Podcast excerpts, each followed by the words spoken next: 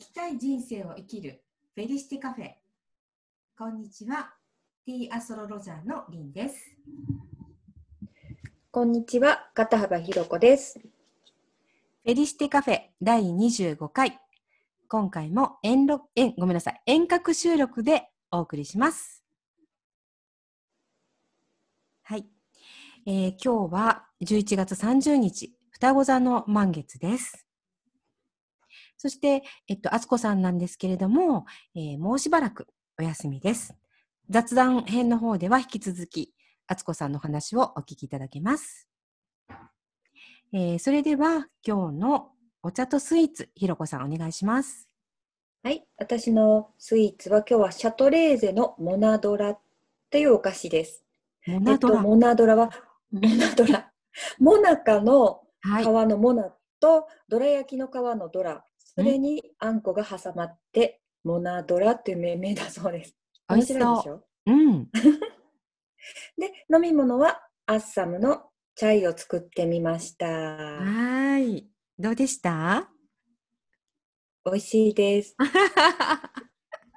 どうさんのあの、うんうんはい、チャイのあのいただいてますっていうインスタにすごく影響されて、ああ、飲みたいなと思って。はい。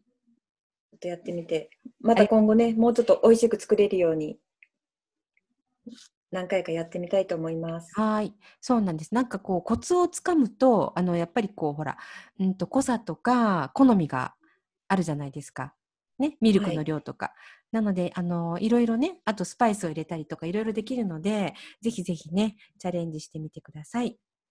はい。えっと、今日はね、ちょっとその、あの、チャイに使われるあの、茶葉のお話をしたいなと思うんですけれども、あの、えっと、ひろこさんね、今その、チャイに使うっていう、こう、茶葉ね、あの、見ていただいてると思うんですけど、こう、コロコロしてません？してます。ね。なんか普通あの茶葉っていうと、こう、針の細い感じ？もしくは、うん、あの、なんだろう、粉々になった ティーバッグとかによく使われてる、まあ、茶葉なんですけれども、このチャイに使われているあの CTC って呼ばれる茶葉っていうのは、まあ、一つのあの製法なんですけれども、えー、っと、アッサムの、えっと、アッサムの、まあ、えっと、CTC っていうのを今日ね、ご紹介したいなと思うんですけども、えっと、インドは、まあ、チャイをたくさん飲む国として知られているんですけれども、えっと、アッサムの、アッサムで CTC っていう、まあ、茶用の茶葉を作ってるんですね。で、えっと、アッサムっていうのは、あの、葉っぱがね、結構大きくって、まあ、10センチから15センチぐらいって言われてるので、まあ、その、それを一旦ね、こう、粉々というか、こう、小さく刻んで、そこからね、こう、コロコロコロってね、丸める作業があるんですね。で、その丸められたものが、えー、まあ、茶用の茶葉っていうふうに言われてます。で、こう手で触るとコロコロしてますよね。うんうん。で細かくするだけじゃなくて、丸みに何かきっと意味があるんでしょうね。ね、なんかこう、うん、コロコロさせて、まあ、それは、こう、えっと、お湯でね、ちょっと最初にまあ、私はふやかすっていうふうに言ってるんですけど、それをしていただくと、こう、開きやすい茶葉が。へうん。で、粒が大きいほど渋みは弱くマイルド。で、粒が小さいほど水色も濃くて渋みも強いっていうふうに言われてます。またもしね、お店に買いに行った時などはね、うん、お店の方に聞いてもわか、教えてもらえる、うん、教えてもらえると思います。ね。まあ、来月はちょっとね、あの、ブレンド応用編とかお話ししたいなと思ってます。ああ、ぜひお願いします。はい。で、えっと、私が今日ご用意した、ご用意とか用意した、えっと、お菓子は、源吉兆庵さんの清水影というね、えー、っと、小倉羊羹の中に、私の大好きな牛皮が入っています。最高。はい。で、そしてそれに、えっ、ー、と、合わせたのが、えっ、ー、と、カメリアズティーハウスのホワイトアプリコットです。ど香りも、こう、アプリコットのような香りがするんですか？そうなんです。だからなんかこう、なんだろう、えっ、と、羊羹を食べているんだけど、アプリコットの香りと、なんかこうミックスされて、なんて言ったらいいのかしら。なんか、こうね、あの、いつも緑茶とか、あの、普通にこう、ストレートの紅茶でいただくよりも、なんか風味豊か？うんうんうん。へえ。お試しください。はい。またぜひお願いします。はい。じゃあ、ひろこさん、小話。はい。えっ、ー、と、今日はね、銀、金属の銀ですね。銀についてちょっとお話しさせていただきたいと思います。はい。あの、歴史ものの映画やテレビのドラマの中でね、こう料理に銀のカトラリーを入れたところ、色が変わって、毒が入ってますなんてシーン見たことありませんかね、はい、あります。それで、こう、金属とね、毒物がどのような関係があるのかなって、ちょっと今日お話ししてみたいと思います。思います。で、銀ってね、まあ身近に今の私たちにはあるものなんですけど、もう歴史は深くても紀元前4000年頃にはもう存在して、紀元前3000年頃にはもう私たち人間とね、密接な関係があったっていう、まあこういろんな発掘物からね、明らかになってるんですけども、はい、まあ日本でね、銀山が改ざんしたのはもうずっとずっと後のもう7世紀ぐらいなんでね、歴史は世界の中では新しい方なんですけれども、うんその銀がね、えっ、ー、と、昔から食器やカトラリーとして使われてきたのにはいくつか理由があって、はい、まあさっき言ったみたいに毒物とかそういう異物と化学反応を起こしやすいとか、うん、まああとまあ熱伝導率がいいから熱いものは熱く冷たいものは冷たく食べれるとか、まあピカピカしていて綺麗とか、まあいろんな銀のね、特性を生かしたものをメリットがいっぱいあるからこそ昔から今日に至るまでね、あの使われ続けているんですけれども、はい、この銀が先ほど言った毒物と反応するんですけども、うん、別に全ての毒物に反応する毒物探知機ではないんですよね。うん、で銀と反応できる物質を持った毒物にのみあの反応が出るので、うん、まあ、有名なものとしてはヒ素とか、まあ、生産カリですね、まあ、ちょっと怖い単語がちょっと続くんですけども、うん、まあまあメジャーなこうちょっと昔からその扱われている代表的なもの2つといえばそれなんですけども、うん、まずヒ素なんですけども単独のヒ素と銀は反応しません。あの、特別な環境下で無理やり化学反応させたら、あのー、反応する場合もあり得るんですけど、自然界ではヒ素と銀は反応はしないんですよ。で、なぜそれなのに、うん、うん、銀の例えば食器でね、毒物がっていうかっていうと、あの、自然界に存在するヒ素っていうのは、硫黄、硫黄化合物が含まれてるので、うん、その硫黄と銀が反応したことによる黒ずみが、そのヒ素があるって言ってた元なんですね。例えば私たちが身につけてる、えっと、シルバーアクセサリーが黒ずんできたりしますよね。はい。で、あれってよく酸化したって、まあ、こう言うんですけど、はい。別に銀が酸素とくっついて黒ずんでるんじゃなくて、うん、空気中にある微量な硫黄、例えば排気ガスだとか、そういうのにも微量な硫黄がこの空気中には含まれているので、それが反応して黒ずんでるんですね。なので、もうちょっとあの温泉地に行って、もうちょっと硫黄のあの濃度が高いところだと、もうちょっと黒ずみが早くなったり、ましてやアクセサリーをつけたまま温泉に入っちゃうと、硫黄成分の入った温泉に入っちゃうと、そうそう真っ黒になっちゃうので、その後はまあ適した方法で戻してください。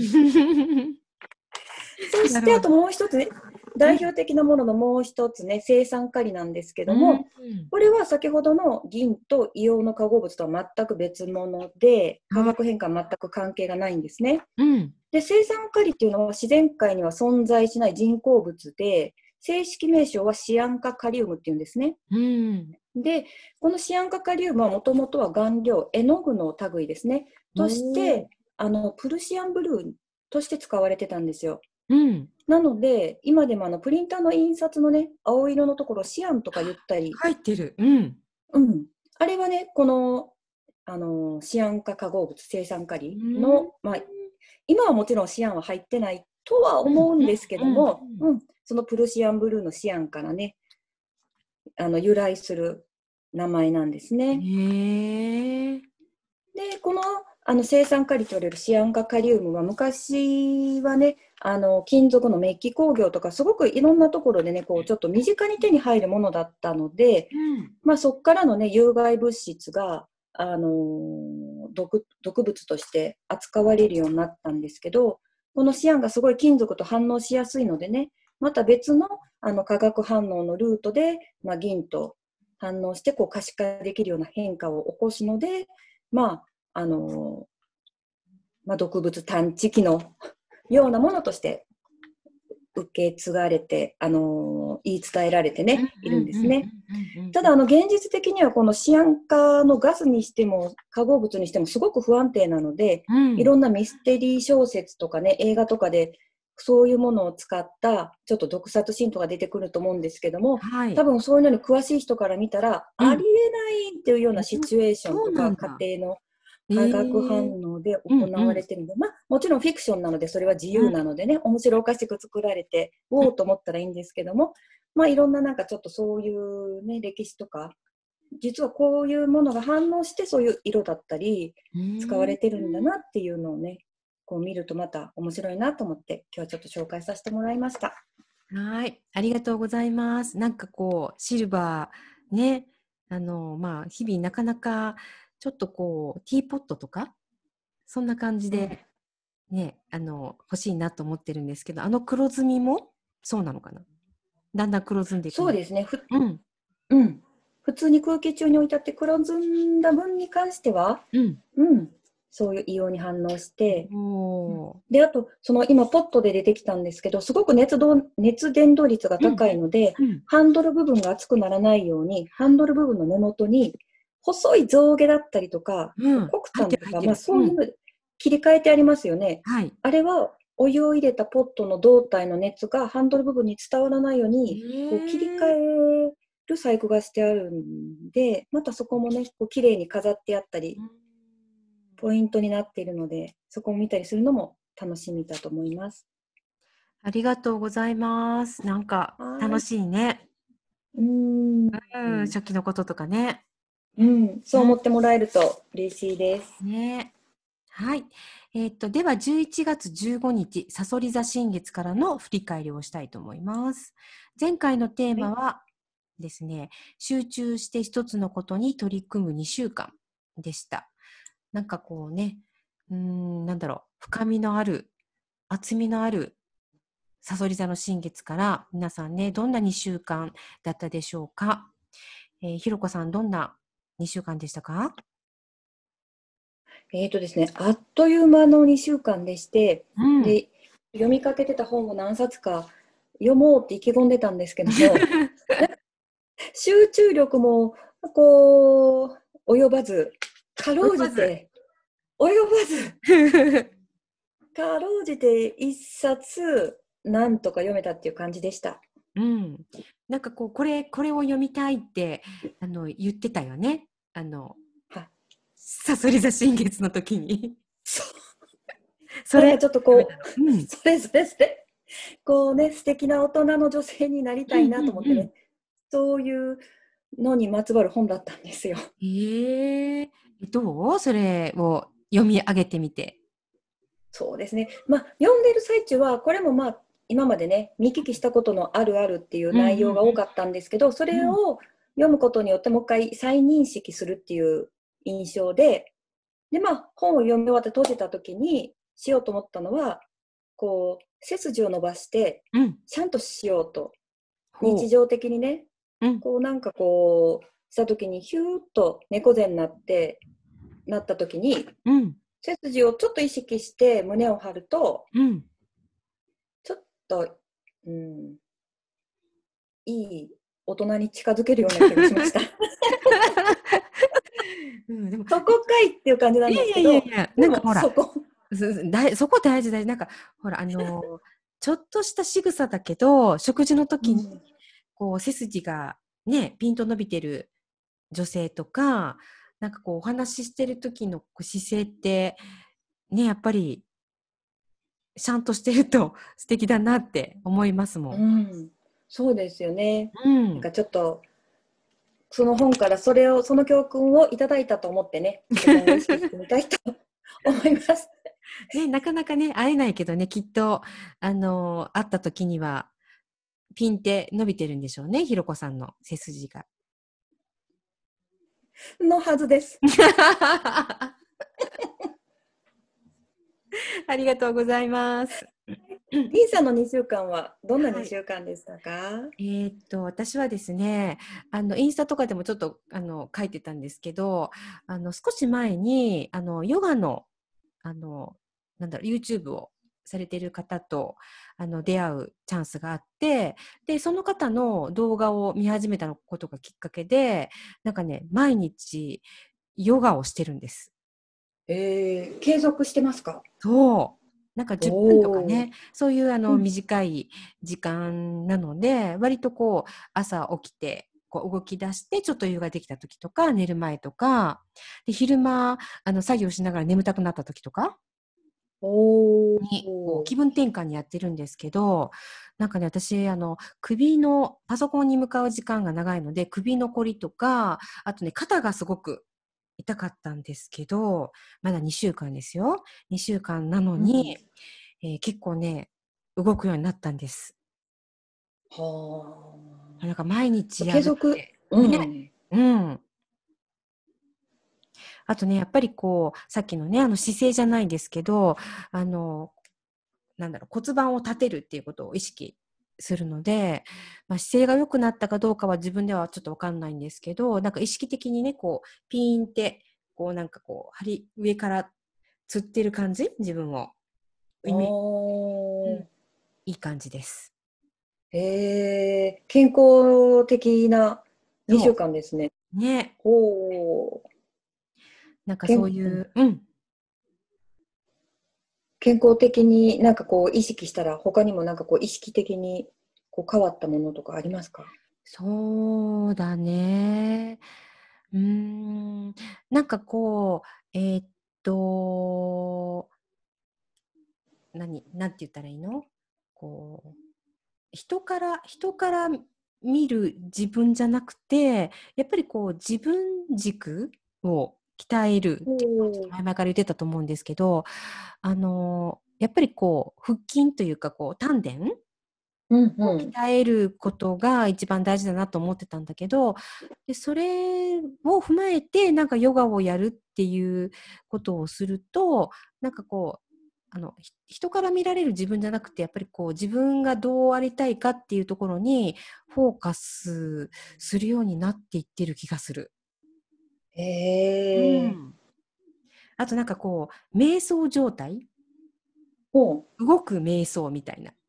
ヨガしてる。あヨガが。そうそう。うん。なんかこう座ってあの呼吸だけに意識をしてするね、瞑想もすごくいいんだけどヨガをやってる時も、ね、あの呼吸をしながらあのポーズをとっていくのでなんか私の中では瞑想に近い感じがします。へえ。ね、それがなんかこう気づいた2週間でした。うん。はい。えー、っと、本日11月30日18時30分、まあ、夕方からなんですけれども、双子座でね、満月を迎えます。今回は月食なんですね。ほう。ね、月食なんかな習ったよな、みたいな記憶ありますか、うん、そうですね、もう本当に単語だけっていう状態なんで、それが先生術的にね、まあ、例えばどんな意味を持つ、あの現象なのかとか、全くちょっとわからないんですけども、はい、教えてもらえますか、はい、それをね、お話していきたいなと思うんですけど、まあ、まず最初にね、毎回あの同じことをお伝えしてるんですけれども、満月はすべてのことに感謝をするタイミングです。えー、なので、もう 今日はね、会う人会う人にありがとうっていうふうに連発してください。はい。はい、どうしたのって言われるかしら。そうそうそうそうそうそう。まあそれもそうなんだけど、後でね、まあフェリシテノートにね、あのぜひね、あのまあ言わなくてもね、感謝の気持ちをね、書いていただけたらなと思うんですけれども、えっ、ー、と、このね、月のサイクル、新月、満月っていう月のサイクルを意識し始めると、やっぱりこの一月ごとに自分の気持ちとかね、あの、いろいろなことがリセットできるっていうのがすごくいいんですね。で特にこの満月から次の新月に向かってっていうのは、こう何かね、自分にとっていらないものを手放していくっていうふうに、あ手放していくことができるっていうふうに言っているので、まあ、あの、今日ね、満月の日は、なんかこう、豊かさを感じるとか、えー、ありがとうっていう感謝の気持ちを伝えるっていう時間ですが、うん、まあ、明日からはね、どんどんね、手放していったらいいのではないかと思います。で、その時、はい、そのね、あの、星座、まあ、今回双子座なんですけれども、双子座の、まあ、意味合いっていうのをプラスすると、ますますね、月のパワーが、あの、高まるっていうふうに言われてるんですね。はい。えー、なので、まあ、今日の、ね、満月、どんな満月なのかっていうのをね、お話していきたいなと思うんですけれども、えっ、ー、と、満月っていうのは、えっ、ー、と、どんな状態、月とね、太陽の関係性、どうなっていると思いますか？こう、まあ、反対、地球が頭だとすると、両手をひ、いっぱいに広げて、肩や太陽、肩や月っていう状態？そう、いい、いい、そうそう。180度とね、まあ、自分を中心とすると、180度の関係性になってます。で、月食っていうのは、そう、先ほどのね、月食っていうのは、あのー、そう、太陽、地球、月っていう順番になってるので、えっ、と、太陽光っていうのが地球に当たりますよね。うん。で、その、えっ、と、影によって月が隠される現象のことを言うんですね。うん、ただ今回は部分月部分、えー、月食なので、えー、満月の光の量がわずかに減る量なの、あの、わずかに減る程度なので、あの、まあ、よほどね、注意していないと、その部分月食っていうのに、まあ、気づけないっていうふうに言われています。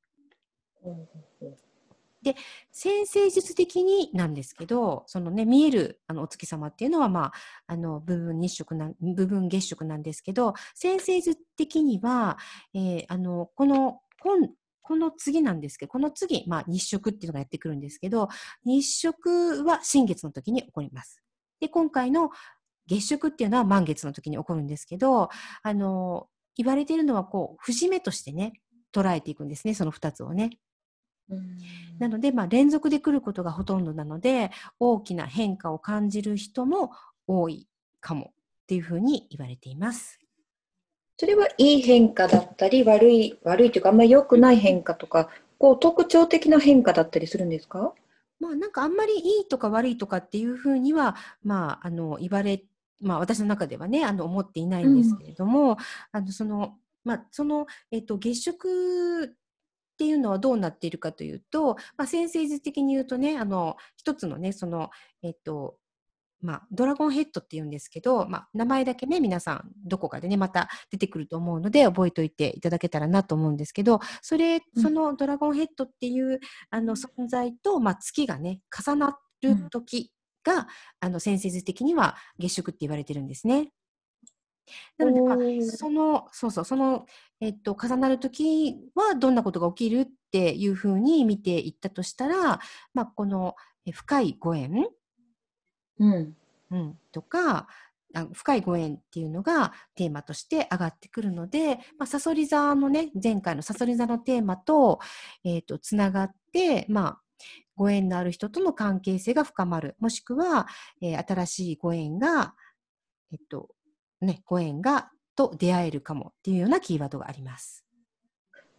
まだ前回のあのサソリ座の影響がまだ今回もつ影響するということなんです、ね、えっとね、影響するというよりは、なんかテーマが続いていく？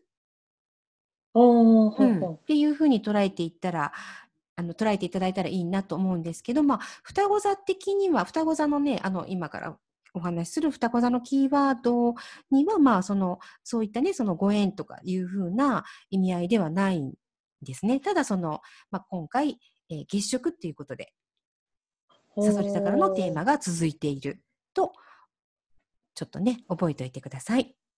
はい。では今その話に出てきた双子座なんですけども、うん、その双子座のね、キーワードとか、何かこう、印象的なね、こう、キーワードってありますか？はい。えっ、ー、とですね、双子座というと、えっ、ー、と、言葉とか、まあ、コミュニケーション能力っていうのが、まあ、一言で言うと出てくるんですけれども、言葉への興味が強いっていうふうに言われてるんですね。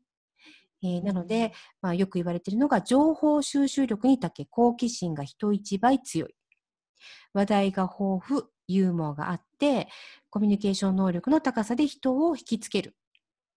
あと、いろいろな場所に、あいろいろな場所で、いろいろなタイプの人に出会うことを好み、そうすることによって器を大きくしていく。あと、まあね、同じ、同じところにいるのがね、あの、まあ、良くないってわけじゃないんですけど、どちらかというと変化のある環境が向いているというふうに言われています。で言葉以外に、えっと、双子座のキーワードとして特徴的なのが直感とタイミングのつかみ方を心得ていて起点が効くあとその学んだことを発信する人に教えることに喜びを感じるこれは、えーと、太陽星座に双子座を持っていたり月星座に双子座を持っている人はなんかピンとくるんじゃないかなと思います。うんじゃあ今回はねその月がその双子座に関わっているので、はい、この双子座のキーワードの影響が強くこう、出やすいという2週間ですかね。はいそうです。うんなるほど。いろいろなんかこう、ちょっと活発なイメージですね。アクティブなイメージなキーワードが続いていて。うんうん、ね。だから前回のさそり座から言うと、ちょっとこう、あの、あの反対の星座ではないんだけど、こう、なんか、なんだろう、軽やかなイメージ？うん。うん。なんかこう、動き回る感じかな？そうですね。すごい、今のキーワードからね、そんな印象を受けました。うん、はい。で、えーと、月はこの双子座に影響してて、はい、で今度毎回教えていただくハウス、うん、ハウス的にはどこのハウスに入ってるんですか？はい、えー、今回の満月のタイミングで月はね12ハウスっていうお部屋にね入ってるんですね。で 1, 1から始まって12こうお部屋があって、まあ、最後のお部屋なんですけれどもこの12ハウスの特徴っていうのは、うん、一言で言うと自分を守る隠れ家っていうふうに言われてるんですね。うんどんなイメージします？そうですね隠れ家だから静かで落ち着くイメージがあります。うんうんうん。そうそうそうそう。なんか私のあのイメージとしてはあのお風呂とかあとあのトイレとか、うんうん、あと、ま、家というじゃあ大きなくくりじゃなくても、うん、そういうスペースとしてそうそうところでも意味するっていうことですね。うんうんうん。なんか子供がちっちゃい時になんかこう小さい隙間に入ってませんでした？よく。うん入ってましたね。ね。なんかね、うちの子がこう、テレビ台、テレビ台違う、で電話を置いている下に、あの、うん、テ電話台って言ったらいいのかな？その下に入っていた記憶があります。可愛いですね。ね、なんかそれってね、多分、なんか自分だけのこうスペースっていうことだったのかなって思ったりするんですけども。えなので、ね、落ち着いたんでしょうね。うん、そうそうそうそう。そこにいるとね、きっと、あの丸丸見えだったんですけど、きっとね、落ち着いてたんでしょうね。うん。はい。で、えー、っと、この12、12ハウスなんですけど、やる気をね、チャージするために、本当にね、重要なお部屋なんです。皆さんにとって重要なお部屋なんですね。うんなので、まあ、この月が12ハウスに入っているということで、えー、たっぷりね、充電してほしいです。今のうちに？はい。うんうん。ね、これからね、ちょうど、まあ、満月になったタイミングが夕方、夕方とか16時30分なので、これからね、はい、たっぷり充電してください。はい、充電したらね、また元気にね、そうそう活動を始めれますからね。うん。うん。うん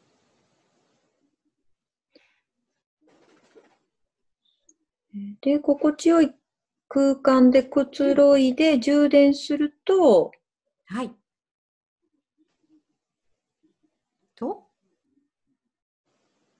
こう、ネガティブな感情とかが、もすっきりあ、そうそうそう出される。そうそうそうそうそうそうそうそう。ありがとうございます。そうなの。あの、えっ、と、まあ、12ハウスに月があるっていうことと、えっ、と、ドラゴンヘッドが、まあ、関係しているっていうことで、あの、無意識のうちに、なんだろうな、あの、今回意識する必要は全くないんですけど、あの、まあ、皆さんの、こう、ね、ななんだろうな、まあ、抱えていたって言ったら言い過ぎかもしれないけど、えっ、と、過去にね、まあ、思い込んだこととかネガティブな感情っていうのがすっきり流されそうな感じです。うんまあ、じゃあ無理に思い出そうとしなくてもねもう今はこういう星の位置で自然にこう、されあの感情の赴くままにねすっきりさせてもらえるというそうそんな感じでいたらいいのかな。はい。じゃあ、リンさん、ワンポイントアドバイスは？そう。ということでですよね。ワンポワンワンポイントアドバイス。悩むことなかれ。ありがとうございます。はい。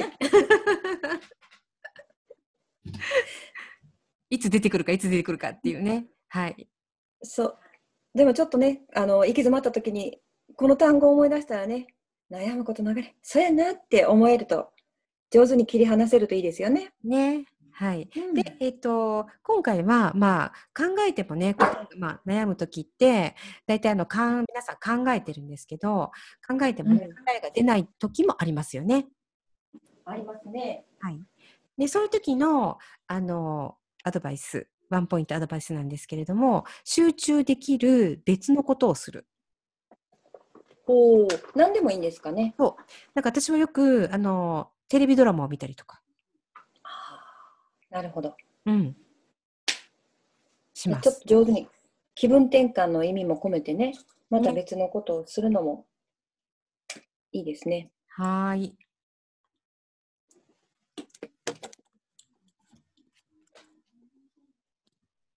はい。じゃあですね、えっ、ー、と、そう、満月が双子座に絡んでくることによって、どういうことを意識して過ごしたらいいかをお話していきますね。まずはですね、えっ、ー、と、三日坊主で終わらせないっていうのが一番にあります。前回のね、あの、ひろこさんが本を読み終えますって言ったのと、ちょっとね、似てる感じがあるんですけど、まあ、とにかくね、続けてみてくださいね。まあ、なぜかというとね、はい、双子座のエッセンスっていうのは秋っぽいんです。うん、なのでね、まあ、ここは、まあ、秋っぽいから、まあ、終わらせてもいいんだけど、まあ、あえてね、続けてみようかっていうことを、ね、意識してみたらいいかもしれません。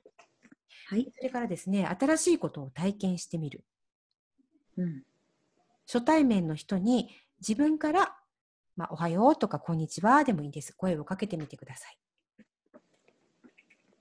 そしてですね、人の噂話や悪口を聞くっていう、まあ、そういうタイミングもあるかと思うんですけれども、この2週間は特に意識をして、そこからまあ距離を置くだったり、うんと、その場にいなくちゃいけなくても、なんか話をね、流す、あの、まあなんかスルーさせる、自分の中でね。うんうん、それをぜひね、意識してみてください。はい。そして、えっと、双子座っていうエッセンスの中に、あの、情報をね、まあ、あの、高感度アンテナが立ってるっていうふうに言われてるんですけれども、その手に入れた情報、自分にとって、まあ、有益だなと思う情報を人に伝えるといいんですって。お共有する。そう。そうすると、そう自分が欲しい情報なんだけどそれを例えばひろこさんにお伝えするとひろこさんも、うん、あそれ欲しかった情報ってなるしその情報を聞いたひろこさんから私はまた何か新しい情報をもらえるっていうこう循環が起こるそうですよ。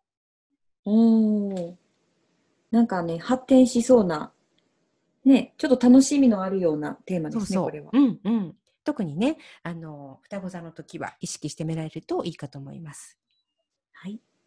で、あとは、えっ、ー、と、まあ、よくね、水星逆行っていう、まあ、水星も双子、双子座と、まあ、水星っていうのは関係性があるんですけど、やっぱりね、えっ、ー、と、時間に余裕を持って、ベストタイミングをぜひぜひ皆さん引き寄せてくださいね。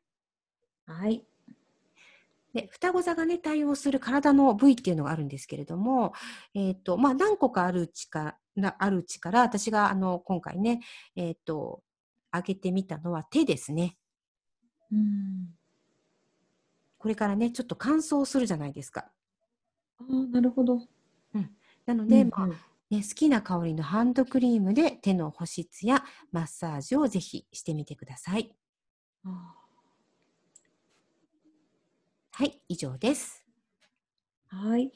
じゃあ、これを踏まえて、今回のフェリシテムーンノートですね。どんなことを意識しながら書いたらいいのか教えてください。はい。えー、先ほどもお話ししましたが、満月はね、感謝をするタイミングなので、その上でお願い事をする場合は、あたかもすでに叶ったかのように、何々になりました。ありがとうございますっていうふうにね、えー、気持ちをね、感謝の気持ちをね、乗せて書くと引き寄せやすくなります。はい。まずはね、自分や家族、周りの人への感謝の気持ちを書いてみてください。で、その次に、新月のお願い事や、この2週間をぜひぜひね、振り返ってみてくださいね。叶ったことや嬉しいことを書くといいそうです。はい、そして、えー、望む未来がリアルに叶ったところをイメージして、感謝の言葉とともに、ぜひ書いてくださいね。で、あの、ね、毎回、まあ、お伝えしてるんですけれども、ちょっとね、え今回ね、手放したいことをあの書いたらいいんじゃないかなっていうふうに思うんですね。ひろこさん、なんか手放したいものありますか？そうですね。体のお肉とか手放したいです。うん、どうコメントしましょうかね、これね。祈ると言ってください。そうそう、あの、これね、あの、そう、体の、まあ、お肉が手ば、手放せますようにって書いちゃう、書いちゃうより、えー、手放しました、うん、ありがとうございますって書くね。なるほど、具体的にね。うんうん、そうなるほど、手放しました。そうそうそう。でね、どういうことをして手放しますとかって書くとさらにいいです。あ方法を。そああ、そっか。目標にもなりますね。今考えて書くと、それをしようっていうね。ね。目標になります、ね、そうです。うんうん。2週間楽しみにしてます。うん、そうそう。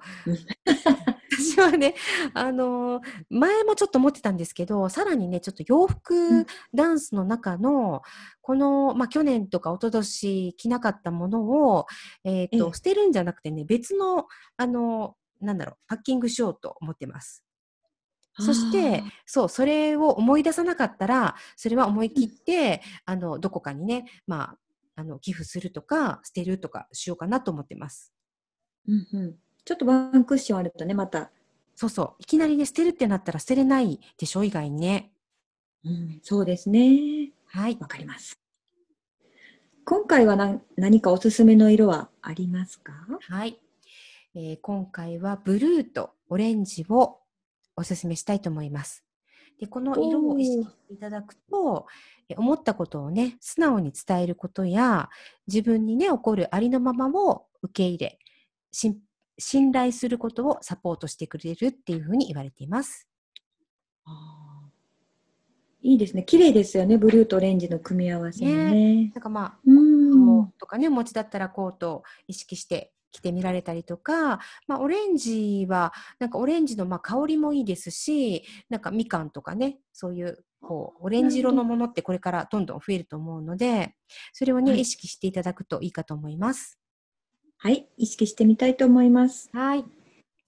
では最後にお知らせです。はい。フェリシテカフェ専用 LINE アットでは、満月、新月の時にリンさんからメッセージをお届けしています。はい。ご興味のある方は番組のエピソードメモにリンクを貼っていますので、ご登録をお願いします。お願いします。では、次回の新月ですね。新月の案内お願いします。はい。えー、次回はですね、もう12月です。師走ですね。12月15日、伊手座の新月、先ほど言ってた日食です。おはい。で、まあ、それからね、星がどんどん動いていくので、まあ、そのお話もしていきたいと思います。はい。ね、いろいろね、こう、天体の方が賑やかに起こっていそうなので、またりんさん順番にね、はい。ちょっと紐解いて、ね、いきたいです、教えてください。はい。では、今日はありがとうございました。ありがとうございました。はい。